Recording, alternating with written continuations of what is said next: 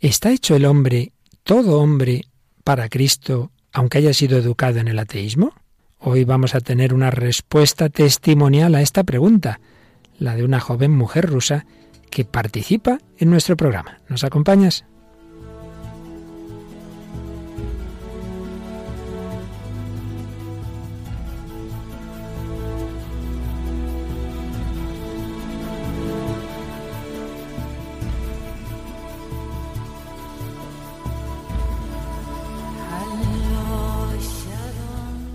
El hombre de hoy y Dios, con el padre Luis Fernando de Prada.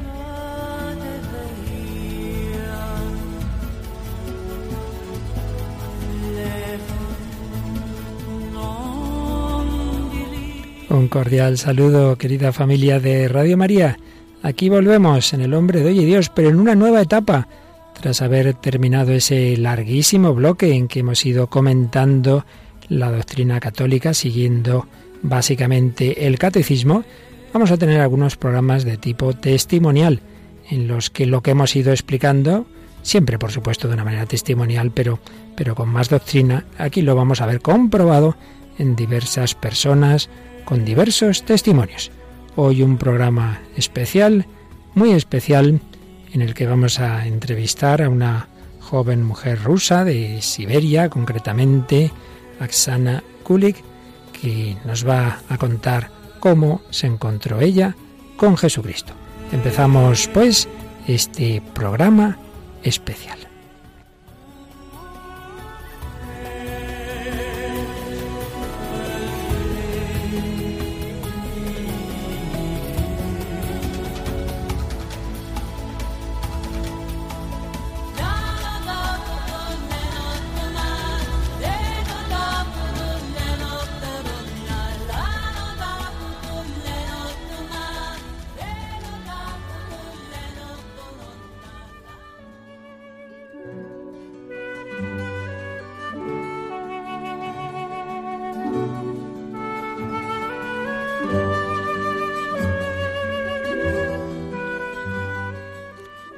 Naturalmente, todos sabemos que hay personas a las que le gusta la música, que tienen buen oído y otras todo lo contrario.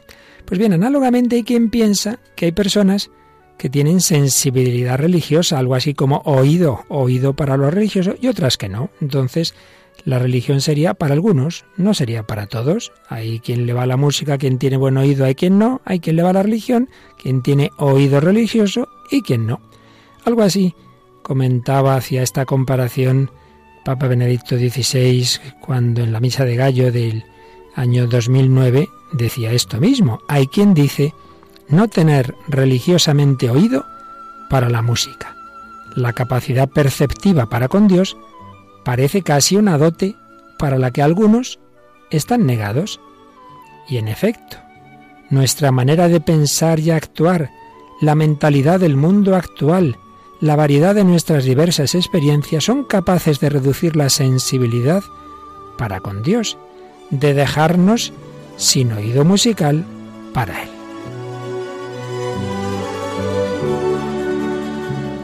Pero añadía el Papa Ratzinger, sin embargo, de modo oculto patente, en cada alma hay un anhelo de Dios, la capacidad de encontrarlo.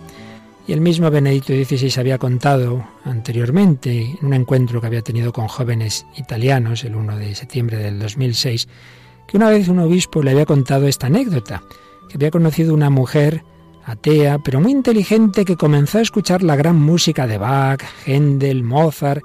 Estaba fascinada. Y un día dijo, debo encontrar la fuente de donde pudo brotar esta belleza. Esta mujer se convirtió al cristianismo, a la fe católica, porque había descubierto que esa belleza tiene una fuente. Y la fuente es precisamente la presencia de Cristo en los corazones, es la revelación de Cristo en este mundo. Pues vamos también hoy nosotros a comprobar si toda persona tiene ese sentido religioso y lo que pasa es que muchas veces no lo ha desarrollado, muchas veces no ha buscado esa fuente. Vamos a buscarla nosotros.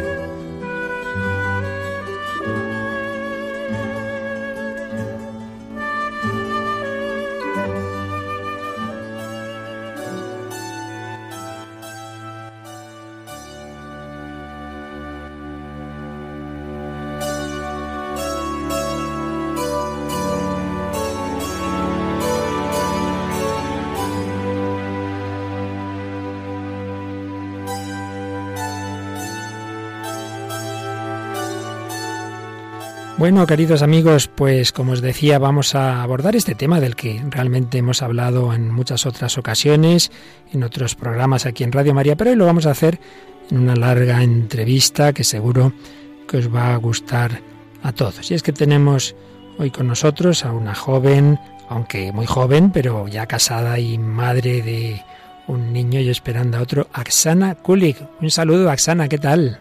Hola, un saludo a todos.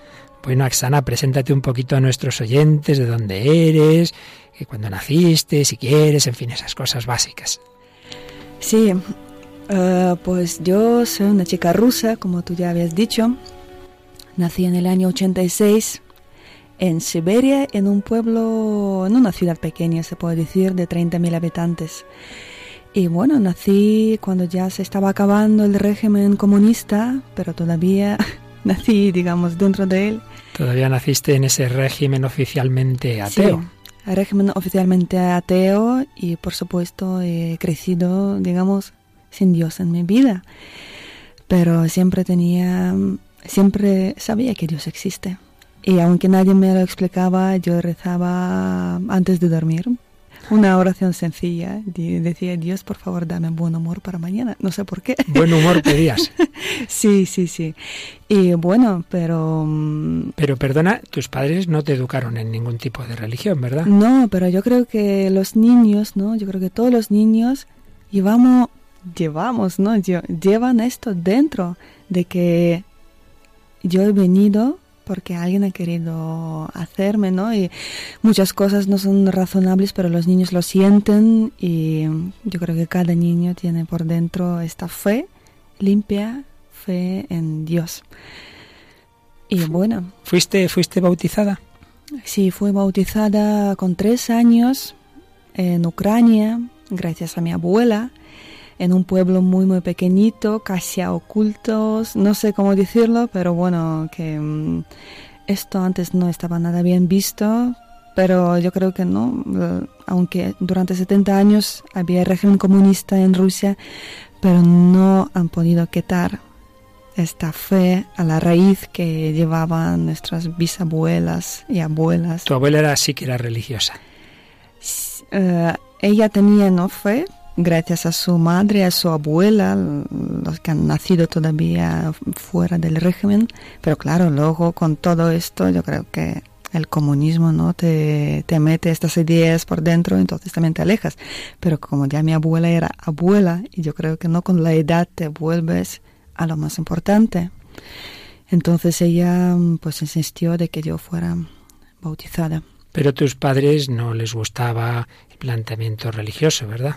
No, no, no. Mm, la verdad es que no, no le gustaba ni hablar de esto y, y en, como ya he dicho, en, en, en, aquella época todo era mal visto y todo era algo oscuro, algo malo y lo que la gente no quería ni hablar ni pensar. El caso es que de niña, tú a pesar de eso, tú rezas, tú te diriges a ese Dios que tú llevas de alguna manera en tu corazón. ¿Qué pasos siguientes fuiste dando, pues ya de adolescente, de joven? ¿Estuvo más presente Dios en tu vida o te olvidaste de esa pequeña fe infantil que, tenías? Pues luego con 13 años, mm, la verdad es que como ya estamos viviendo en una Rusia más moderna, que hay libertad de religión, entonces mi tía, la hermana de mi madre, y su hija, mi prima, con la que siempre me he llevado muy bien, ellas se convierten a cristianismo a través de fe evangélica. Entonces llegan unos evangelistas de, de, Estados Unidos o de Canadá, no me acuerdo, pero bueno, esto empieza a desarrollar y entonces ellos, ellas se convierten y son muy firmes en la fe y la verdad es que todo el mundo pensaba que es una cosa más de, de algo, pero no. Entonces ellas me evangelizaron. Entonces yo acepté a Cristo con 13 años. Pero luego como no tenía esta raíz, esta firmeza, no tenía apoyo porque ellas vivían en otra ciudad, pues rápidamente, como nos cuenta la Biblia, ¿no? De la semilla, pues mi semilla no, no era duradera.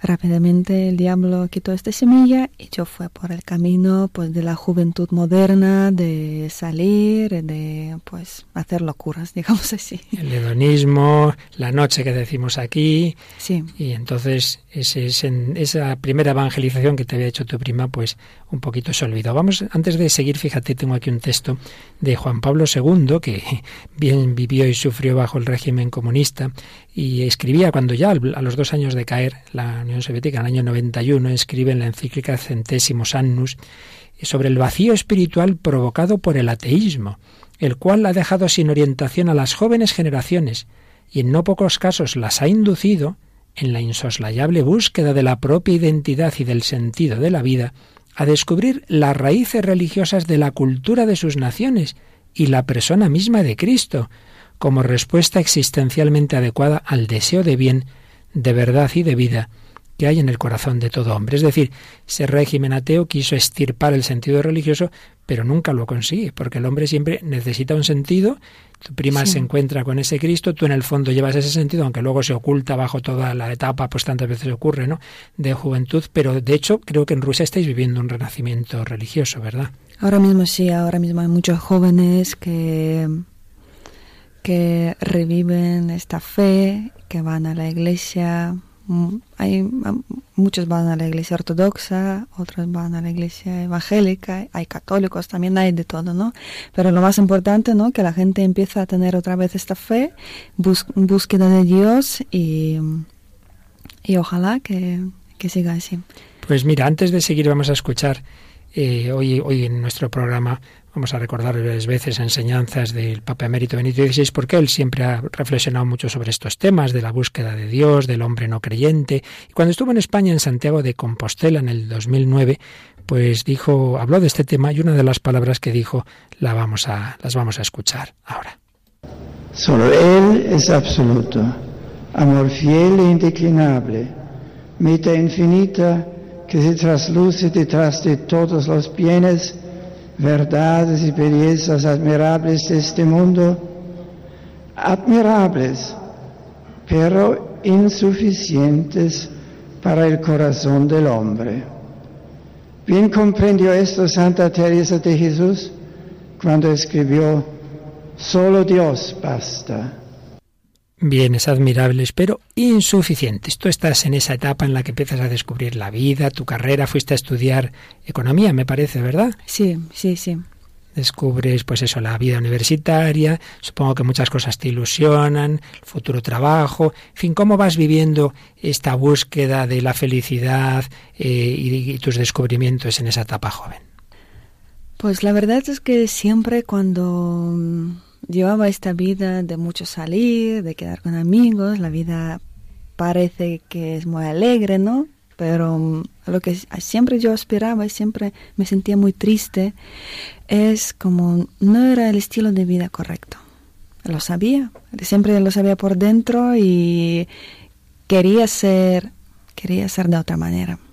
Pero no muchas veces no somos capaces nosotros mismos y mi prima, que son, que son misioneros, ella y su marido, me invita a vivir con ellos de mi ciudad, de mi ciudad siberiana, pues vivir con ellos en San Petersburgo. La ciudad grande, dice que hay muchas oportunidades, puedes encontrar buen trabajo y, y bueno, en fin, que mm, acepto, eh, acepto esto y me voy para San Petersburgo. Y con 21 años, digamos, mi vida se cambia por completo al mudarme, al mudarme ahí. Era, digamos, mi inicio de mi búsqueda de Dios otra vez, digamos, con 21 años. Aunque todavía me queda por descubrir esta misericordia, este perdón, pero bueno, esto cuando empezó, yo vivía con ellos, dentro de la familia cristiana, veía sus relaciones entre marido y mujer, entre ellos y su hija, entre ellos y la gente, entre su estilo de vida. Y nunca me, digamos, evangelizaron en plan diciéndome sermones, ¿no? Como suele decir aquí. No, solamente con el ejemplo de su vida. Con el ejemplo. Entonces yo he vivido con ellos ocho, ocho meses Yo creo que este sí que fue una fuerte, fuerte semilla que luego dio su fruto. El testimonio de lo que es un matrimonio cristiano. Como, luego, como luego nos vas a contar, tú ahora expresas eh, tu sentido religioso con canciones. Si te parece, vamos a escuchar una que de alguna manera eh, recoge esta etapa de tu vida en la que todavía sí buscabas a Dios, pero aún no lo tenías presente, lo habías dejado tapado pues bajo toda la, la diversión, digamos, de esa vida un poco alocada. Escuchamos esta canción de Axana que se llama Te necesito.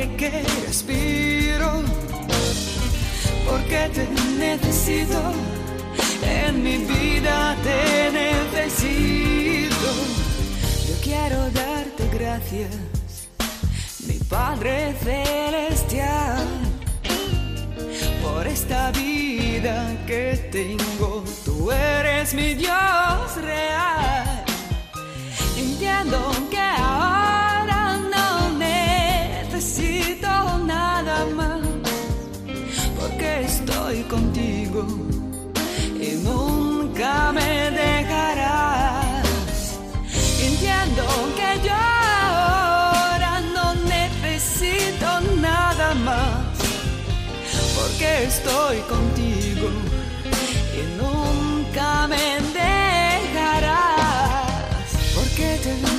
necesito como el aire que respiro. Porque te necesito, en mi vida te necesito.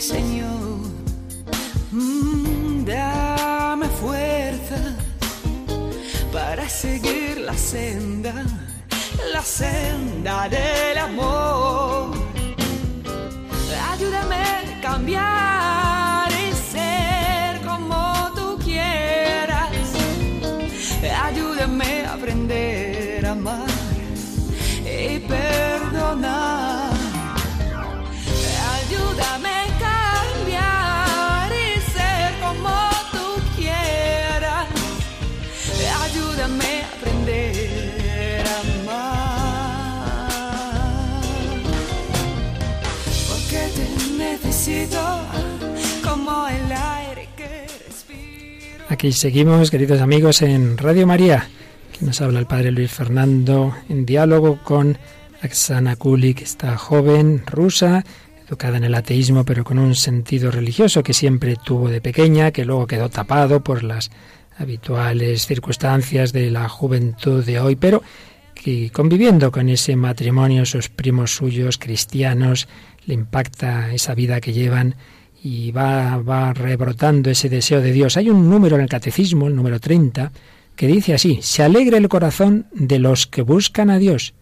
Si el hombre puede olvidar o rechazar a Dios, Dios no cesa de llamar a todo hombre a buscarle, para que viva y encuentre la dicha. Pero esta búsqueda exige del hombre todo el esfuerzo de su inteligencia, la rectitud de su voluntad, un corazón recto y también el testimonio de otros que le enseñen a buscar a Dios. Es lo que tú, Axana, estabas viendo, el testimonio de otros que te estaban enseñando a buscar a Dios, algo en tu corazón te decía que no vivías como debías. ¿Qué más pasó? Pues luego, después de vivir con ellos, me mudó a Moscú, de San Petersburgo, y ahí casualmente pues conozco a mi futuro marido, José, que es español. Vino a la feria de construcción a presentar el ladrillo español en esta feria y yo estaba como trabajando en una empresa también relacionada con construcción, pues también estaba ahí. Entonces yo nada más mudarme a Moscú y él solamente estuvo cuatro días y fue una providencia de Dios que nos conocimos ahí. Entonces empezó la etapa ¿no? de, de novios y dentro de un año y pico, pues me dice que tienes que mudar de España porque tenemos que seguir y desarrollar nuestra relación y, y bien, pues... ¿Te viniste? No, no, sí, no tengo que acostumbrarme a mudarme, ¿no? Ya me he mudado tantas veces, entonces mm, vine a España porque, porque pues nada, le quería y, y veía que es una persona excelente y me trataba como nadie y pues aquí estoy en España. Gracias a este amor. Y bueno es donde de verdad vuelvo a encontrarme con Cristo. Es nada más mudarme aquí a España porque estoy lejos de mi familia de mis amigos. Me siento un poco pues como incluso asustada de mi futuro no y de mm, y de cómo va a ir todo y, bueno, entonces, pues un día es yo mm, creo que es el Espíritu Santo no que vino y me arrepentí pues mucho de mi vida anterior. Estaba llorando llorando llorando una noche entera y es cuando me renové no y pensé que mi vida tiene que tiene que cambiarse. ¿Y qué pasos concretos diste después de esa noche, de ese impacto de, deseo de cambio? Pues nada, el día siguiente le dije a José que tenemos que casarnos, que estaba muy sorprendido porque acaba de mudarme, entonces no, el plan no era este. pero porque estabais viviendo juntos, pero sin, sin casaros. Sin casarnos, llevábamos como una semana o dos semanas viviendo juntos pero sabía que era no correcto y mm, entonces José se quedó muy muy asustado también de estos digamos cambios de esto no hemos hablado antes no y bueno entonces pero como yo siempre digo Dios trabaja en el corazón de cada uno y Dios también trabajaba en el corazón de José. Entonces, bueno, la verdad es que no pasó mucho tiempo, enseguida empezamos a preparar la boda y gracias a los padres de José que nos ayudaron en todo, en preparar la boda, y, bueno, en todo. es, gente maravillosa que nos siguen ayudando y, y les quiero muchísimo. Entonces, pues nos casamos y, y José poco a poco empezó también como a renovar su fe. Él siempre ha ido a un colegio católico, entonces, digamos, él ha nacido en, en, la religión, en un país con religión católica, entonces era como una cosa normal. Pero mucha gente pierde ¿no? esta fe y también va por el camino, digamos, desviado. Entonces él dice que yo le he ayudado a reencontrar esta fe, eh, reencontrar a Dios en su vida. Por supuesto es la obra de Dios que Dios ha decidido trabajar, yo he sido el instrumento. Y nada, ahora ya llevamos cuatro años casados, tenemos un hijo y pues somos familia cristiana y totalmente feliz. Cuando os casasteis, obviamente os prepararíais a esa, a esa boda en una parroquia, os confesaríais y empezaríais a practicar los sacramentos, ¿no? Sí, sí, sí, sí. A partir de cuando nos casamos, todo empezó a cambiar en nuestra vida espiritual, porque íbamos constantemente a misas, empezamos a visitar distintos grupos de matrimonio, yo grupo de la Biblia, y empezamos a crecer, digamos, en, en la fe. Ahora nos cuentas más detalles, pero vamos a escuchar otro fragmento del Papa Benedicto XVI que después de hablar de cómo el hombre de hoy pues muchas veces vive, pretende vivir sin Dios, dice que sin embargo pues esa luz, esa luz de Dios siempre está ahí como, como hemos visto en tu vida. Los hombres no podemos vivir a oscuras sin ver la luz del sol. Y entonces, ¿cómo es posible que se le niegue a Dios, sol de las inteligencias, fuerza de las voluntades, imán de nuestros corazones, el derecho de proponer esa luz que disipa toda tiniebla? Por eso es necesario que Dios vuelva a resonar gozosamente bajo los cielos de Europa. Y así resonó y así iluminó esa luz de Dios y esa luz te iluminó, os iluminó a José y a ti. Y esto, Arsana, lo expresas en una canción. ¿Nos indicas un poquito qué quieres decir con esta canción que ahora vamos a escuchar, Dios está contigo? Sí, es una canción que la dediqué a una amiga mía, a la que pasaba un periodo un poco oscuro en su vida, entonces la compuse en ruso para ella, pero era tan que te daban tanta esperanza y mucha gente decía que les gustaba esta canción por esto, entonces la traduje al español y es la más que más éxito tiene en los conciertos, porque es la canción que te da alegría, que te da vida, que te da esperanza, que Dios está siempre con nosotros, siempre está aquí. Si vamos a tener siempre presente este pensamiento en nuestra cabeza, que el mismo Dios está aquí conmigo en mi vida, ya podemos despreocuparnos de todas las cosas, ¿no? En cada momento de nuestra vida Dios está, está conmigo. Pues ahora te lo escuchamos decir en música.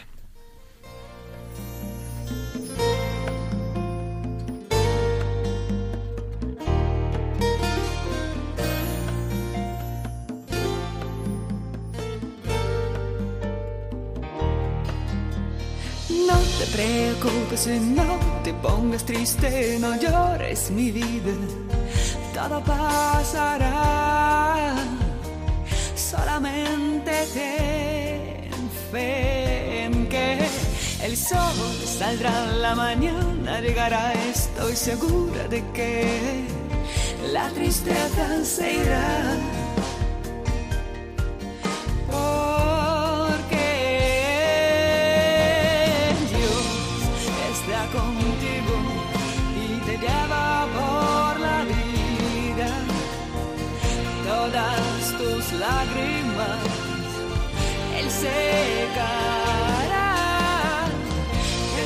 Sonreirá y te dirá, niño mío, soy tu papá y nadie te quiere más que yo. que yo.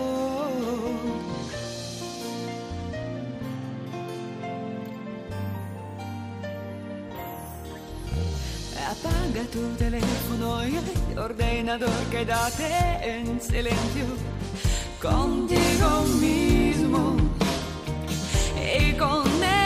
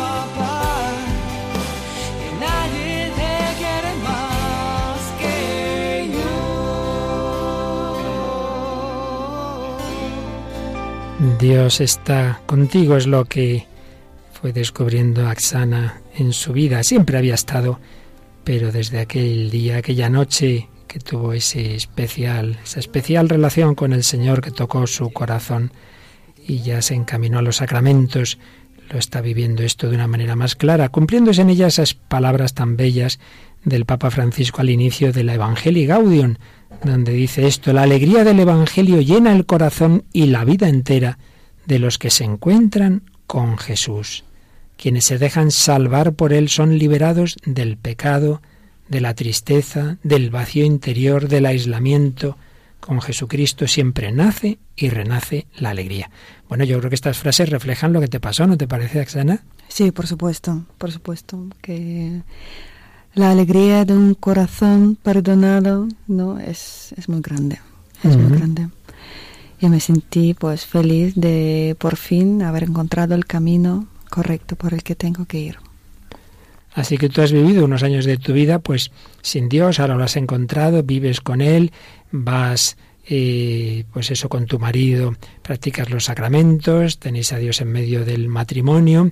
Vamos a ver, yo te preguntaría algunas cosas, por ejemplo, para ti, eh, ¿cómo te relacionas con el Señor? ¿Qué, ¿Qué, es para ti la oración? Pues la oración para mí es muy importante y es con lo que tengo que empezar mi día, con oración y con lectura de la Biblia. Entonces, cada día me levanto y pues después... Muy tempranito, creo, ¿verdad? Sí. y pues empiezo a orar y a pedir a Dios que me dé fuerzas para este día, que me guíe yo creo que no, no tenemos que pensar en toda la vida, cómo puedo vivir toda la vida bien, correcto y tal, ¿no? Sino solamente dame Dios sabiduría para este día, para hacer pasos correctos, para tomar decisiones correctas, para hablar bien con mi marido, con la gente alrededor, para educar bien a mi hijo. Entonces, para vivir un día es fácil, ¿no? Y si te resulta difícil, tienes que dividirlo más, ¿no? Cada hora. Dios, dame fuerza solamente para esta hora.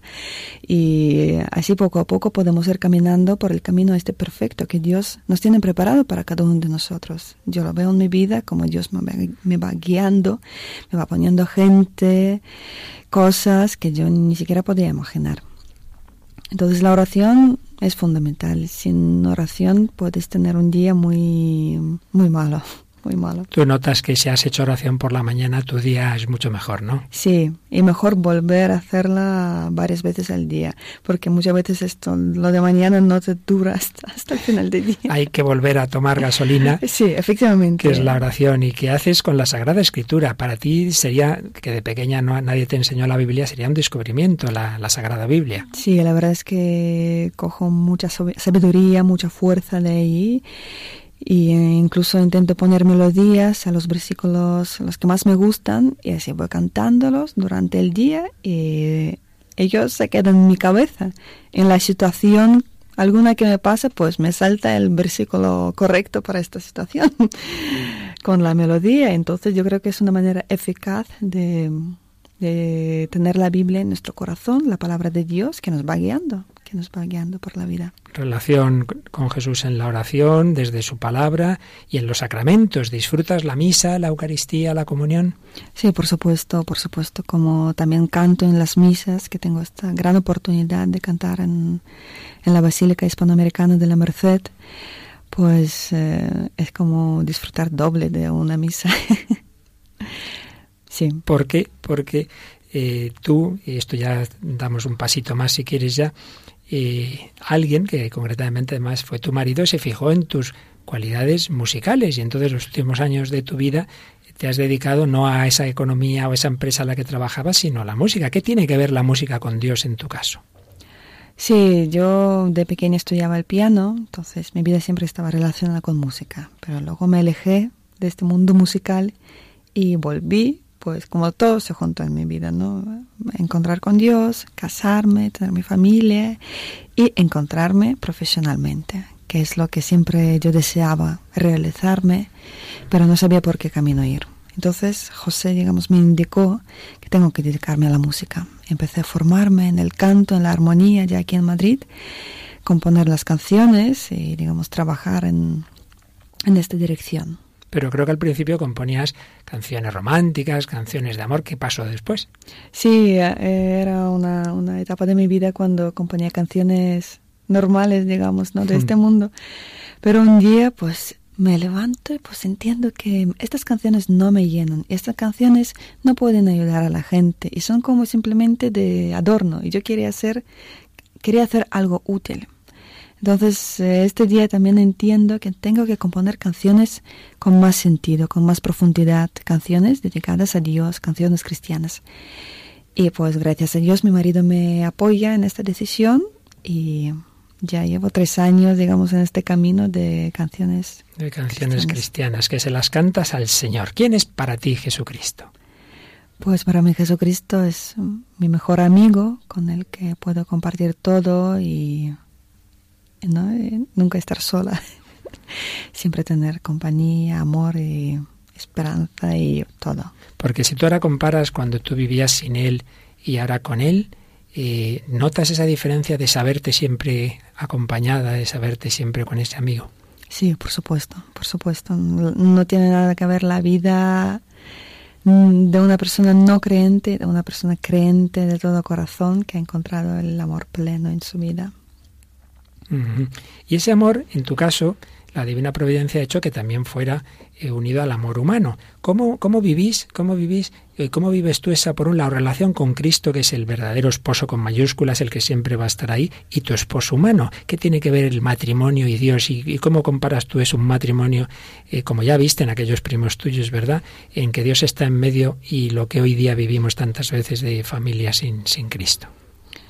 Sí, yo creo que es como siempre es una fuerza tremenda que te ayuda a unir matrimonio, que te ayuda a superar los problemas, que te ayuda a perdonar, que yo creo que es lo primero en cualquier relación, porque todos nos equivocamos y a veces de la misma cosa mil veces y es muy difícil, ¿no? Volver a creer, volver a mm, perdonar, pero es lo que Dios te ayuda a hacer, es volver a perdonar y volver a siempre a confiar y a tener esperanza y nada, eh, hagas lo que hagas, donde está Dios, siempre tienes más ventajas, digamos, ¿no? De esta fuerza, de esta de oración, de confianza y de alegría. Fíjate que algo de esto, o mucho de esto, nos decía y volvemos a escuchar su voz, Benedicto XVI en, la Jornada Mundial de la Juventud que se celebró en Alemania, en Colonia, y comparaba pues esas ideologías ateas en las que tú inicialmente naciste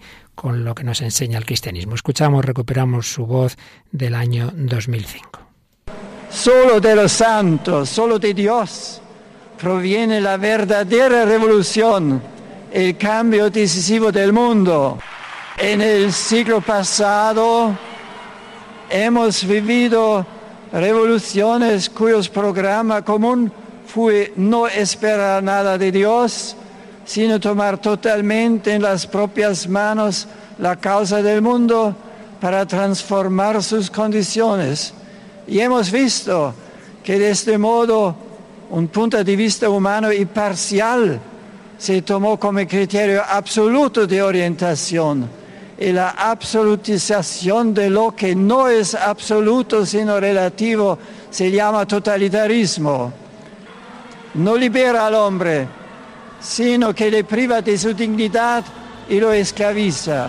No son las ideologías las que salvan el mundo, sino solo dirigir la mirada a Dios vivente, que es nuestro Creador, el garante de nuestra libertad, el garante de lo que es realmente bueno y auténtico. La revolución verdadera consiste únicamente en mirar a Dios, que es la medida de lo que es justo y al mismo tiempo es el amor eterno. ¿Y qué puede salvarnos si no es el amor?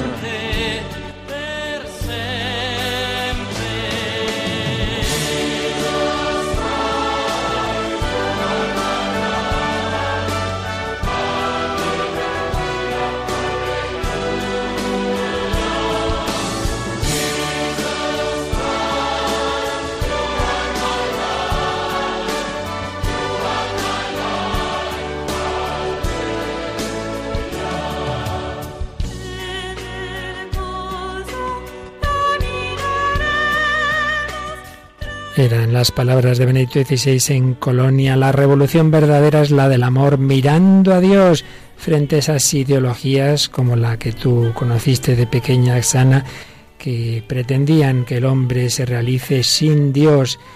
Dios que nos da el verdadero amor, ese amor de Dios presente en tu vocación matrimonial. Pero, Axana, hacíamos también alusión a bueno pues esa juventud occidental, esas costumbres que han entrado también evidentemente en Rusia y que precisamente no creen mucho en ese matrimonio para toda la vida, sexo libre, relaciones prematrimoniales.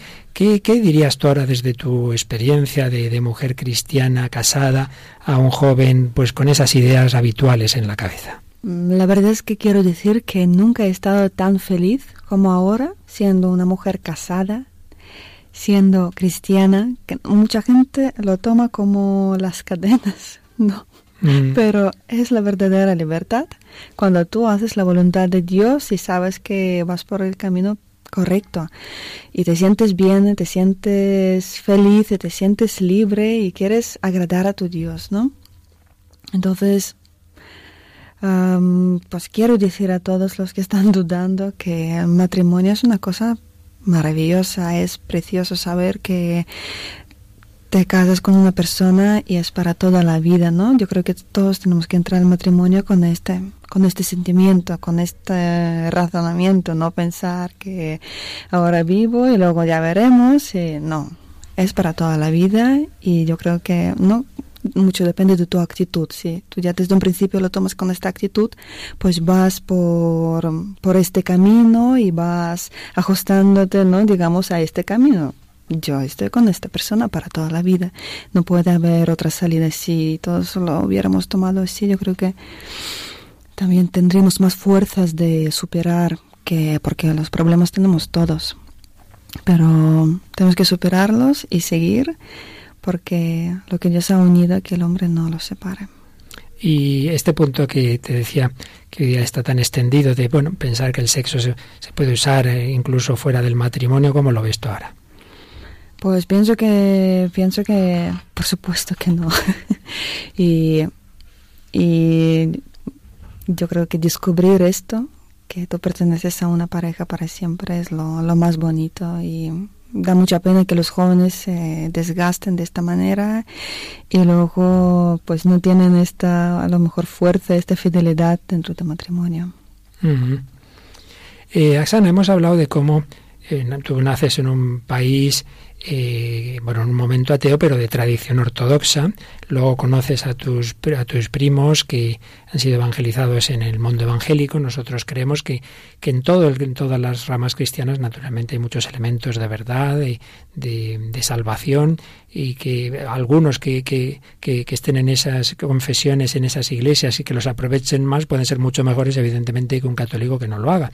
Pero también creemos que la plenitud, el conjunto de todos los bienes de, de verdad y de salvación, están en la Iglesia Católica. Tú que has conocido, pues eso, el mundo ortodoxo, el mundo evangélico, la Iglesia Católica, personalmente, ¿qué es lo que te, te atrae más? ¿Qué es lo que has visto en, en la Iglesia Católica? Y bueno, las cosas naturalmente buenas o no tan buenas que has visto en otras confesiones.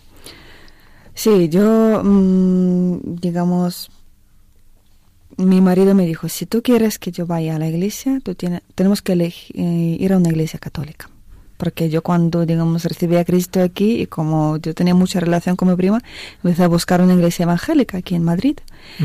Pero sabía que para mí lo más importante es mi matrimonio, es mi marido, entonces rezaba mucho para que Dios me llevara a una iglesia a la que Él quiere que pertenezca. Entonces todo ha sido paso por paso y estoy en la iglesia católica.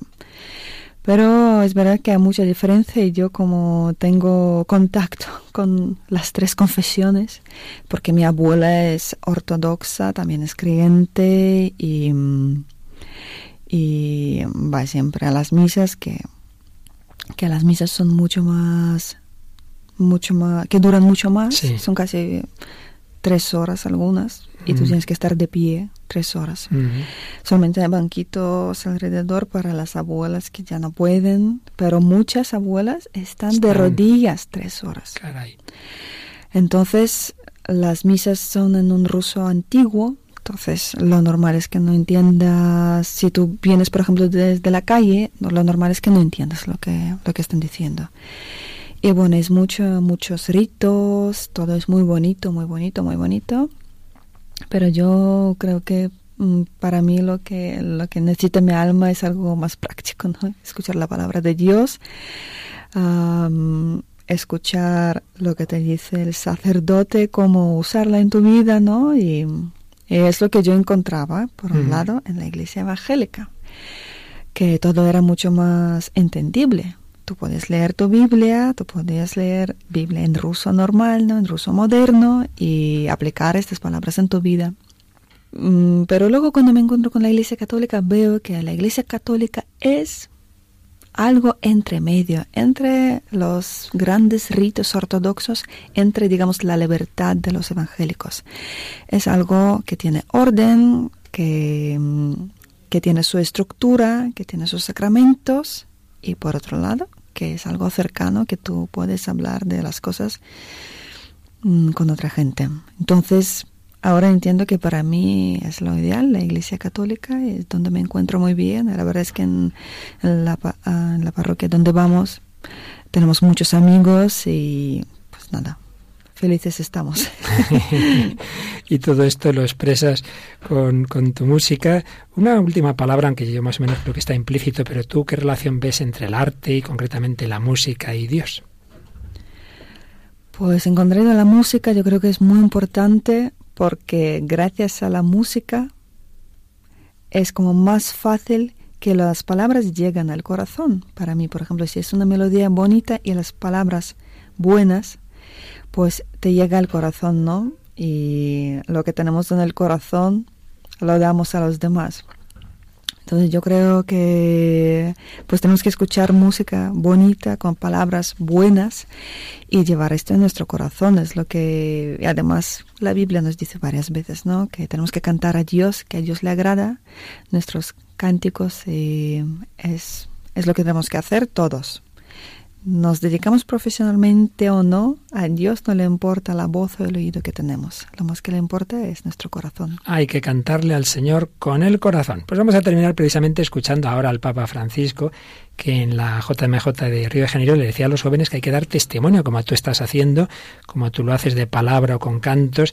El Papa recordaba, tenéis que contar esto a los demás. Y tras oír esas palabras, pues escuchamos, como tú lo dices, con otra de tus canciones que se titula Eres Dios compartir la experiencia de la fe, dar testimonio de la fe, anunciar el Evangelio es el mandato que el Señor confía a toda la iglesia.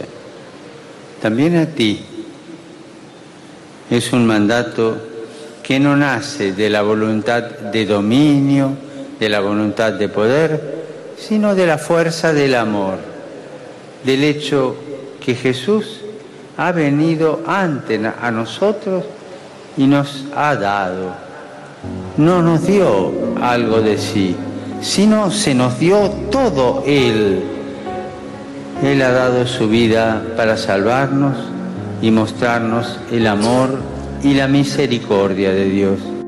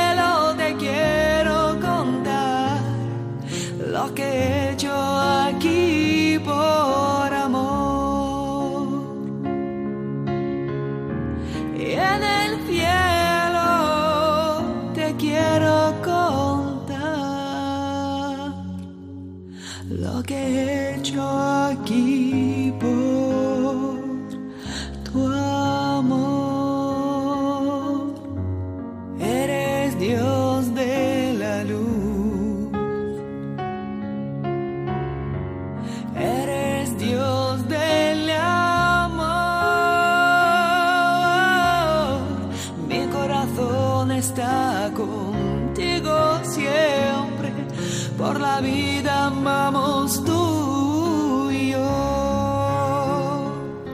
Nos preguntábamos al principio si todo hombre, si todo corazón humano está hecho para Dios, para Jesucristo, aunque no haya sido educado en la fe. Y creo que el testimonio de hoy nos confirma que sí. Cuando uno como Axana se encuentra con Dios, se ve que todo encaja, que encuentra la plenitud, que encuentra la felicidad. Se cumplen estas palabras del Catecismo de la Iglesia Católica que en su número 27 dice, el deseo de Dios está inscrito en el corazón del hombre, porque el hombre ha sido creado por Dios y para Dios, y Dios no cesa de atraer al hombre hacia sí y sólo en Dios encontrará el hombre la verdad y la dicha que no cesa de buscar.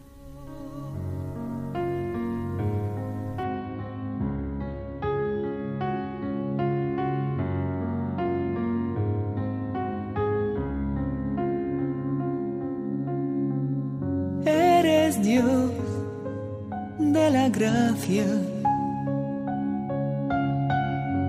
tienes mucha paciencia. Oh, y te pido un solo favor, que nunca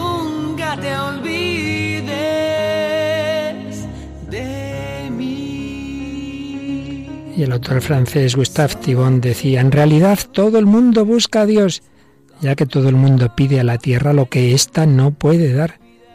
Todo el mundo busca a Dios, puesto que todo el mundo busca lo imposible. Axana, tú has buscado lo imposible, has buscado a Dios, lo has encontrado, bueno, sigues en el camino, nunca le conocemos del todo. Muchísimas gracias por tu testimonio. Gracias a vosotros por invitar, ha sido una experiencia muy bonita, Luis Fernando, y encantada de verdad. Muy unidos en Radio María.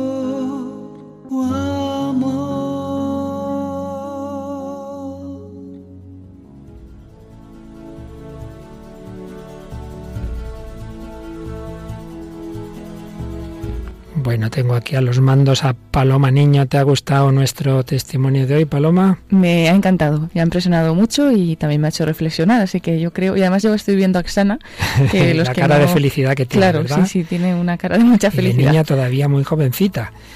Esto es lo malo que no haya tele, que no la ven. Bueno, pues un encanto el que hayamos tenido este este testimonio. Hoy seguiremos con algunos programas testimoniales en Radio María y como siempre recordamos a nuestros oyentes cómo pueden comunicarse con nosotros, ¿verdad Paloma? Sí, pues principalmente a través del correo electrónico el hombre de hoy y Dios arroba radiomaria.es. Todo seguido el hombre de hoy y Dios arroba radiomaria.es y luego también pues a través de las redes sociales, en este caso de Facebook, buscando el Facebook, la página nuestra del hombre de hoy y Dios. Y recordamos que precisamente en el programa anterior terminamos larguísimo ciclo de 164 programas de exposición de toda la doctrina católica en relación al hombre contemporáneo. Y hay quienes nos están pidiendo, pues están recopilados en varios DVDs. Pues ya sabéis, podéis pedirlos a través de la página web, ¿verdad, Paloma? A través de la web de Radio María, www.radiomaria.es o también en el teléfono de atención al oyente 902 500 518. Y en ese número de teléfono también os recuerdo que se pueden hacer esos donativos que hace falta para que Radio María siga adelante. Pues muchas gracias a todos, muchas gracias a Xana Kulik, gracias a ti Paloma y a todos vosotros, queridos oyentes, que con nosotros seguimos, seguimos todos buscando a Dios. Que los bendiga y hasta el próximo programa, si Dios quiere.